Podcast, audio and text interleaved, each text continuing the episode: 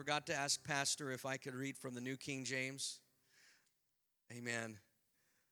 He said I could. Amen.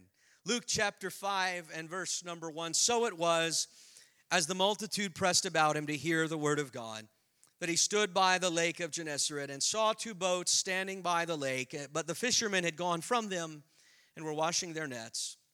Then he got into one of the boats, which was Simon's, and he asked him to put out a little from the land.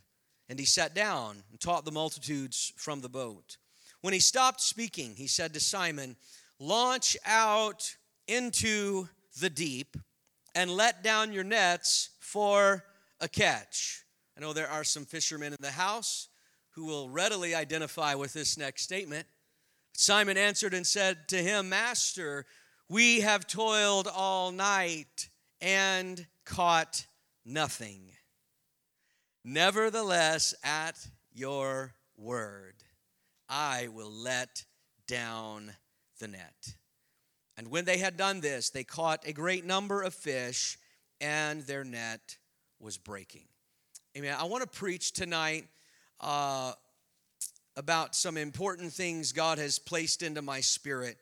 And it's related to this story and others like it in Scripture. And, and I may throw out a title later on, or I may not, but just stay uh, writing along with me, and the Lord will help us not preach until 1030.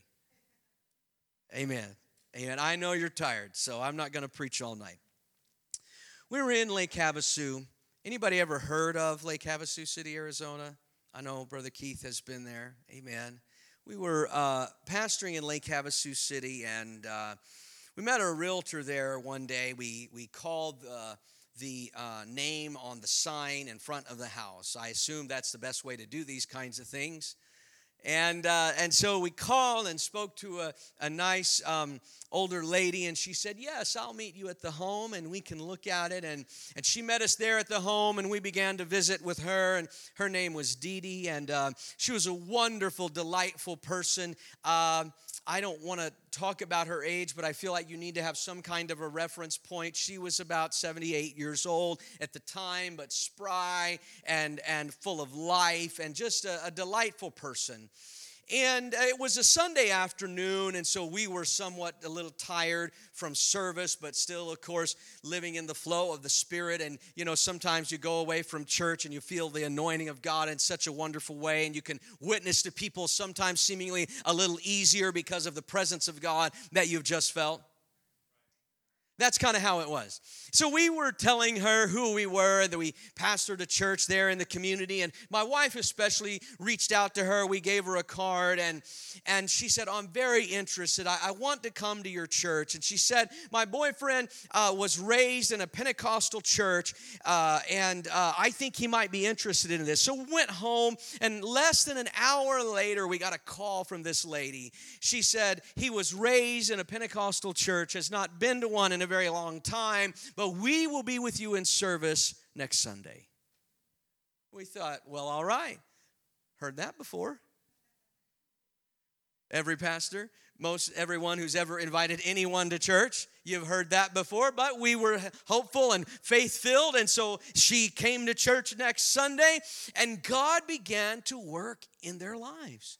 And I one of the best memories I believe that I have in my life is we had a revival and the evangelist came through and and the, the boyfriend understood things about Pentecost. He was an older man at the time, of course, but he remembered Pentecostal revivals from 50 and 60 and 70 years ago. And he told her, Now you come out of a Catholic background. This is going to be different. And he was excited about it. And we had Holy Ghost revival and God was moving, and she was setting toward the back of the church one altar call, and the Lord was moving and blessing. And I remember her sitting there on the pew with her hands upraised and tears streaming down her face as God filled her with the gift of the Holy Ghost. Hallelujah there is a harvest there is a, a person out there. There are people that are hungry for the gospel. Amen. And I believe that it is God that is wanting to give us a breakthrough in our spirit, in our home, in our family, in our community, in our revival, in a healing. I believe there is a, breakthrough. That was a type of breakthrough experience for our church, and certainly it was a breakthrough experience for that lady. I'm happy to testify, even though we are gone on to another duty assignment, that she is still a part of that church because God is able to save the lost. God is able to do a breakthrough. Amen. I began praying about this service for a, a, while ago, and there was a word that God dropped into my spirit, and the word is breakthrough. The word is breakthrough. I believe with all of my heart that there is a breakthrough for this church tonight. Hallelujah. I don't know you. We, we don't really associate. We don't really know each other, but we know the same God. We serve the same Heavenly Father, and there is a breakthrough for you. Amen. Do you receive that tonight? Amen. In life, I've learned that living for God is really a lifestyle of saying yes to the Lord. Living for God is one obedience after another. As one writer said, a long obedience in the same direction. Saying yes to the Lord, obeying His voice, it's an ongoing thing that we cultivate throughout our lives. I think when we're young, we sort of think, well, I'll respond to the Lord, I'll respond to the move of His Spirit, and, and that'll kind of be it, right? I'll, I'll get saved, and maybe my family will get saved, and then and then I'll be coasting from there on. And that lasts a few days, and then we realize there's a new challenge, there's a new circumstance, there's a new issue, there's something else that God is requiring of me, or that circumstances are pushing me toward, and I have to cultivate this lifestyle of saying yes to the Lord. Amen. I have to cultivate this lifestyle of obedience to God. Amen. Obedience is one of those things that used to be talked about a lot. I don't I don't know. I mean, maybe uh, maybe I'm just not paying attention, but I don't hear it talked about as much anymore. Amen. I know it's the first time I preached here, so don't get too quiet on me. It'll make me frightened. But obedience used to be something that, that was dealt with a lot. And, and I remember as a kid being called to obedience, not just from my mom and dad. I remember from the church and from the pastor and from the preacher being called to obey. Amen.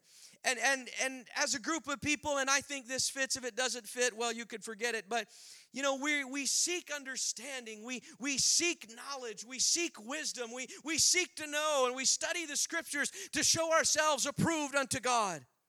And we want to know and to learn and to develop and to grow.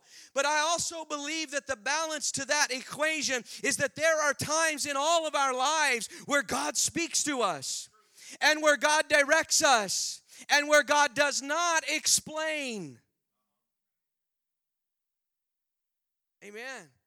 There are times in every life of faith where God will deal with each and every one of us about something that needs to happen in our lives. Maybe, maybe there's a change that we need to make. Maybe uh, there is something that we used to do but we're no longer doing, or, or maybe there's something that we have been doing that we need to cease doing. But God speaks to us, and He expects us to obey. Amen. Noah obeyed and saved his family. Abraham obeyed and followed his God. Joseph obeyed and survived until the blessing came.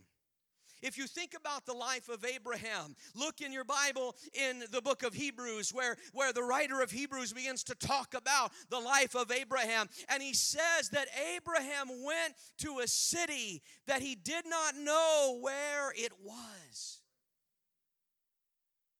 he was a man of faith. I don't go anywhere unless I know where it is. I'm old school. I don't have a GPS. I have enough people in my life telling me what to do. Amen. I want to listen to God. I want to listen to my pastor. I want to listen to my wife. And I generally speaking obey them. Come on, lighten up. Generally, especially God and my pastor, my wife most of the time. So I have Google Maps and, and I find where, you know, point A, point B, and then I hit the steps button, and then I do a little photo, a screenshot on my phone. And I shouldn't say this because I'll get lost this week, but seldom do I get lost. But I follow the directions. They say, go here, and turn and go there and turn. But how foolish would it be if I had all of those tools at my disposal, but I chose not to obey what they tell me to do? Well, I'm just gonna go a different way. I'm gonna try something new. No, we have to obey. And Abraham obeyed and sought a city, and he did not even know where the city was. What a man of faith. Moses obeyed and said yes to God, and the people of God were delivered. Deborah said yes and obeyed the voice of God and won a great victory. David said yes, he obeyed the voice of God, and his kingly lineage was established forever. Elijah the prophet obeyed and said yes to God and led a national revival. Isaiah obeyed the voice of God. In chapter 6, he said, Here I am, send me. And he prophesied in perfect detail about the coming Messiah. Mary said yes and birthed the Savior of the world. Amen. There is a breakthrough when we obey the voice of God there is a breakthrough in all our lives. And sometimes what God calls us toward is significant, it's a big deal. And then other times it's seemingly small.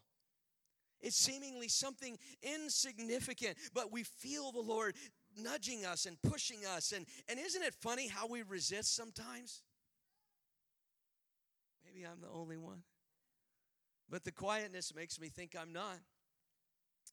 Isn't it funny the kind of contortions and pretzel like uh, uh, ways we can bend our spirit in order to try and avoid obeying the voice of God? Amen. You're never going to have me back. Praise God. That's all right. I love you anyway. Jesus obeyed the voice of God in his life and endured the cross. So look at the story here in Luke chapter 5. Peter is presented with a very clear choice. He could decline to obey God, or he could respond to the pull of God on his life. Would he answer Jesus, or would he say something different? Amen. I was joking just a while ago about the way we twist ourselves. You know, I was. Uh, we were about to prepare to go on the evangelistic field. And it was in that season that God began to deal with us about increasing our giving to missions. okay, God, now let me, there's a few economics things here that perhaps we should discuss. Uh, evangelizing with a family across the country let's wait until I'm, I'm making $75,000 a year and then we'll be good. We'll, we'll be good. I, I will promise to give $2 a month to missions, no matter what. No matter what happens. Just, you know, this, this evangelizing thing, God, this is out of my box. I like the norm, the same, the usual, what I can expect. But God dealt with both my wife and I, and we discussed it, and, and we had a burden, and there were some tears involved. Not just because, you know, we were trying to give, but uh, there, you know, we just believed, okay, we've got to do this. A missionary came through and preached a message and, and stirred my spirit so deeply. So we began to increase our missions giving as we launched out into the evangelistic field. And at first, you know, I was kind of curious about this, I'm not going to lie because it didn't seem like the best time. And don't get me wrong, there were some hard times that accompanied that decision. but but uh, it was that was 2016 2015ish 2017 i, I had a, a, a cpa he's done our taxes for years. He's brilliant. I would never do my own taxes. Um, this guy's wonderful. He did my taxes. And he's you know i don't know how every cpa is but he doesn't say a whole lot and so he just kind of commented after he gave me the details and, and, and all of that and he said you know brother yunkin uh, i notice here in uh, tax year 2017, uh, your income has doubled. Now, I was an evangelist, so it wasn't going from like 100,000 to 200,000, but it did double. And that was not because of anything I did. That was not because I was skillful or I picked up a new trade or, or I somehow, you know, uh, did something different. It was because of the blessings uh, of God. God sends blessings, God sends a breakthrough when we obey His voice. Hallelujah. So here is the Apostle Peter. He had fished all night. He was a skilled and knowledgeable fisherman, but he had caught nothing. Peter was professional as a fisherman. This is not a weekend hobby for him, it was his trade, it is the method that he used to feed his family. I believe that because of that, he knew the best times to fish, he knew the best places to fish, he knew the best methods of fishing. And in spite of all that, he had caught nothing. Have you ever been there where you felt like you did everything you were supposed to do and you didn't catch anything? You didn't have a good result. It didn't go for you like the testimonies that sometimes you hear.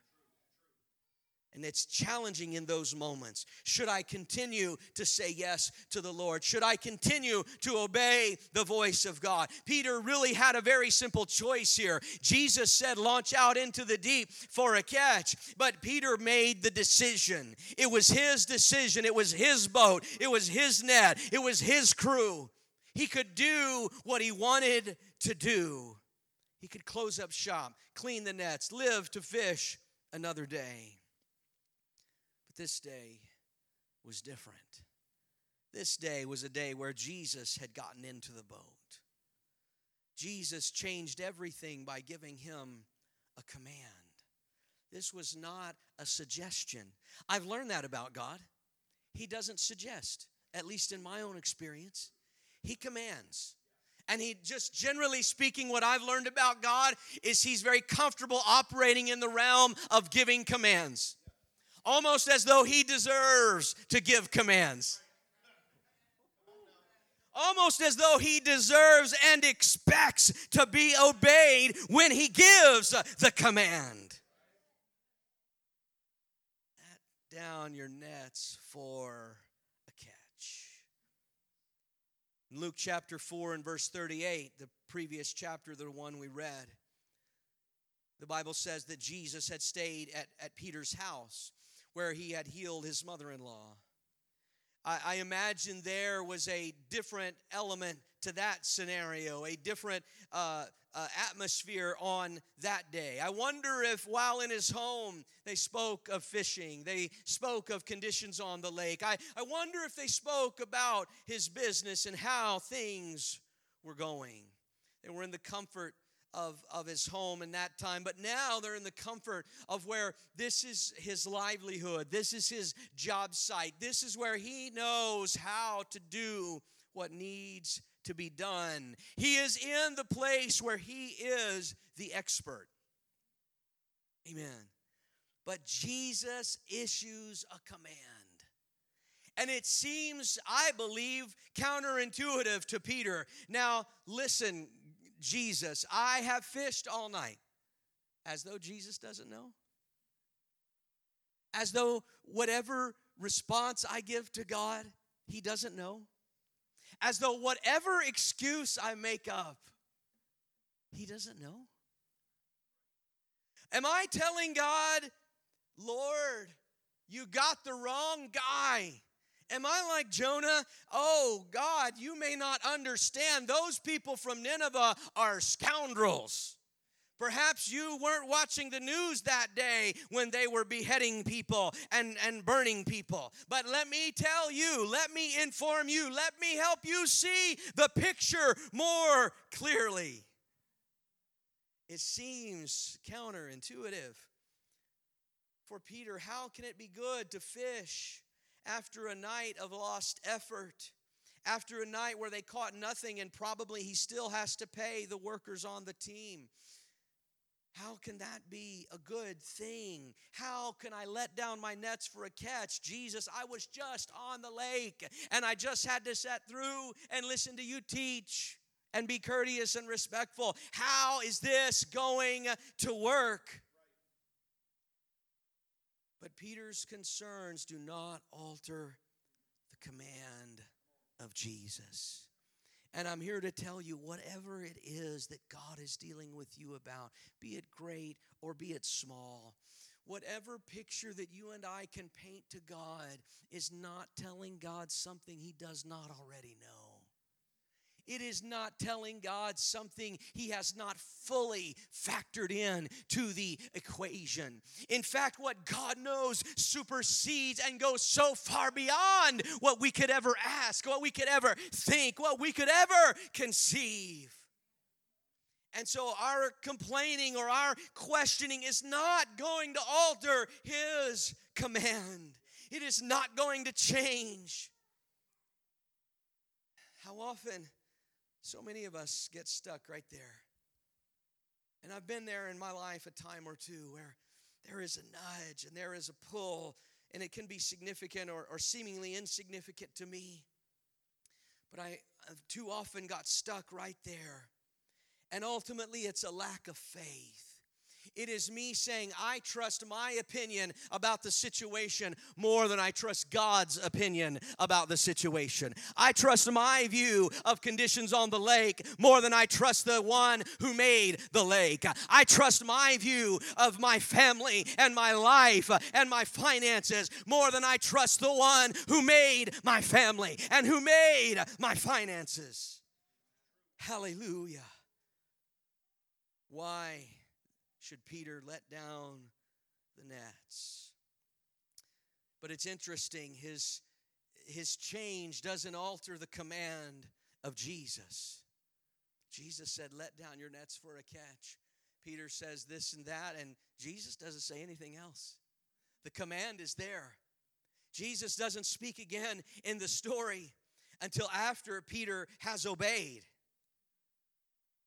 I wonder I know I'm going slow, but I, I wonder if maybe you feel as though God hasn't spoken to you in a while. I wonder if maybe God is waiting for you to take that step. Haven't heard the voice of God in quite some time. Haven't felt the presence of God like I want to feel. Could it be that Jesus has given a command and is silently and patiently waiting for us to step out in faith and say, God, I don't understand it. I can't explain it. It does not make sense to me, but I will obey. Amen. It is always more convenient to say no, not now, or maybe later. Refusing the words of the Lord it's always more convenient. It always is more pleasing to our flesh. It's more easy for us to accept mentally and emotionally. But there is a challenge that comes into our lives spiritually when that takes place. There was a word from Jesus let down your nets for a catch. This was not an if then statement. This was not something that was, I mean, it was conditional in the sense that Peter had to obey, but the end result, if he obeyed, was assured. This was not something where maybe the Lord was saying, Go out there and we'll see what happens. No, Jesus said, Let down your nets for a catch. The result was assured. Can I tell you in your life, the result is assured? That if God has spoken to you, that that thing is assured. That thing will be done. He is God and he cannot lie. He will not lie. He is true to himself. He is true to his word. The only variable in the equation is whether or not you and I will obey. Amen. Jesus said, Let down your nets for a catch. Amen. I'm going to invite the musicians to return. Peter obeyed, and there was a breakthrough that day. Peter fell at the feet of Jesus and he said, Depart from me, O Lord. And Jesus said, Fear not. For from now on, I will make you fishers of men. You see, that breakthrough you're longing for in your life is just on the other side of your obedience. That thing that you are seeking God about, it's just a thin line where if you will step into an obedient response to the voice of God, the Lord will meet you, God will help you, God will work in your life. Hallelujah. I feel the Holy Ghost tonight. Hallelujah, hallelujah, hallelujah. Oh, I feel the presence of the Lord. Sometimes all we can see is our own tiredness or our own expertise. Sometimes all we can see is our own questions. God, how in the world is this going to work out? How can I afford to do that? How will I be able to do that? If there's just a spark, says, I will obey.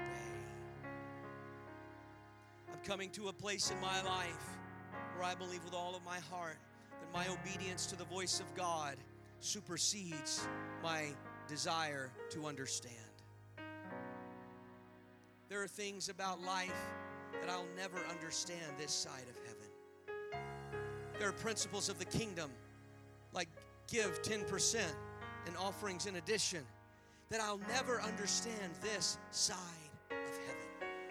But Jesus said in His Word to do it.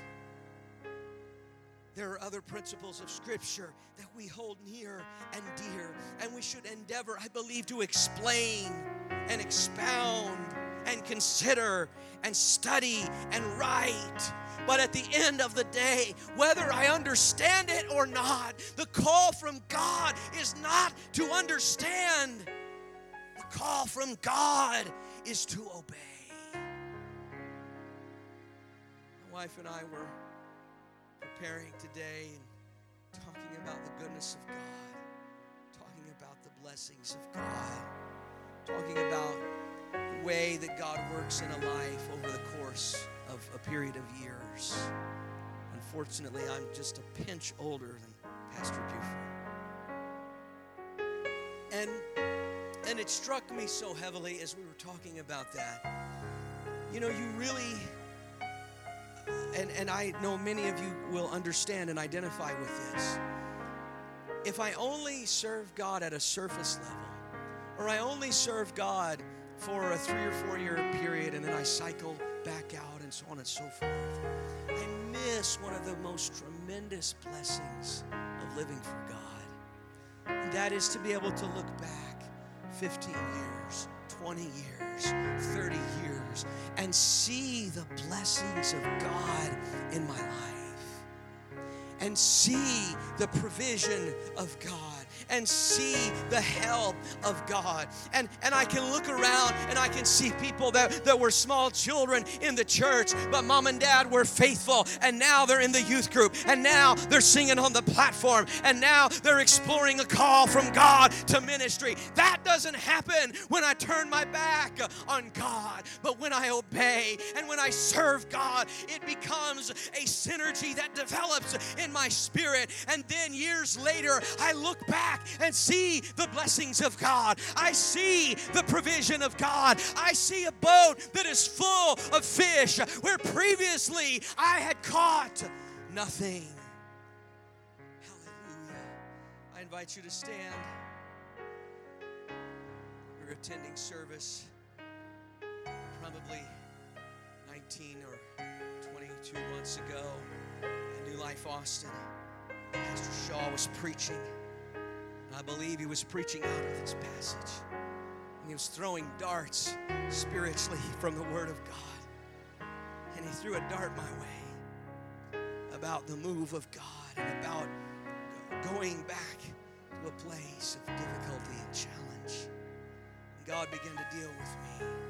Amen. There is a breakthrough for everyone here as long as we'll step into will of God. We'll step into the plan of God. Sometimes it's a simple kind of thing, and sometimes it's a bit larger than just a simple thing. But if we will obey the voice of God, if we will say yes to the Lord, we will experience the power and presence of God in a mighty way. Would you lift your hands all across the room? Would you begin to call out to God? Would you begin to pray? Hallelujah. Hallelujah, Lord. We feel your presence in this place tonight. God, we feel your touch in this house tonight.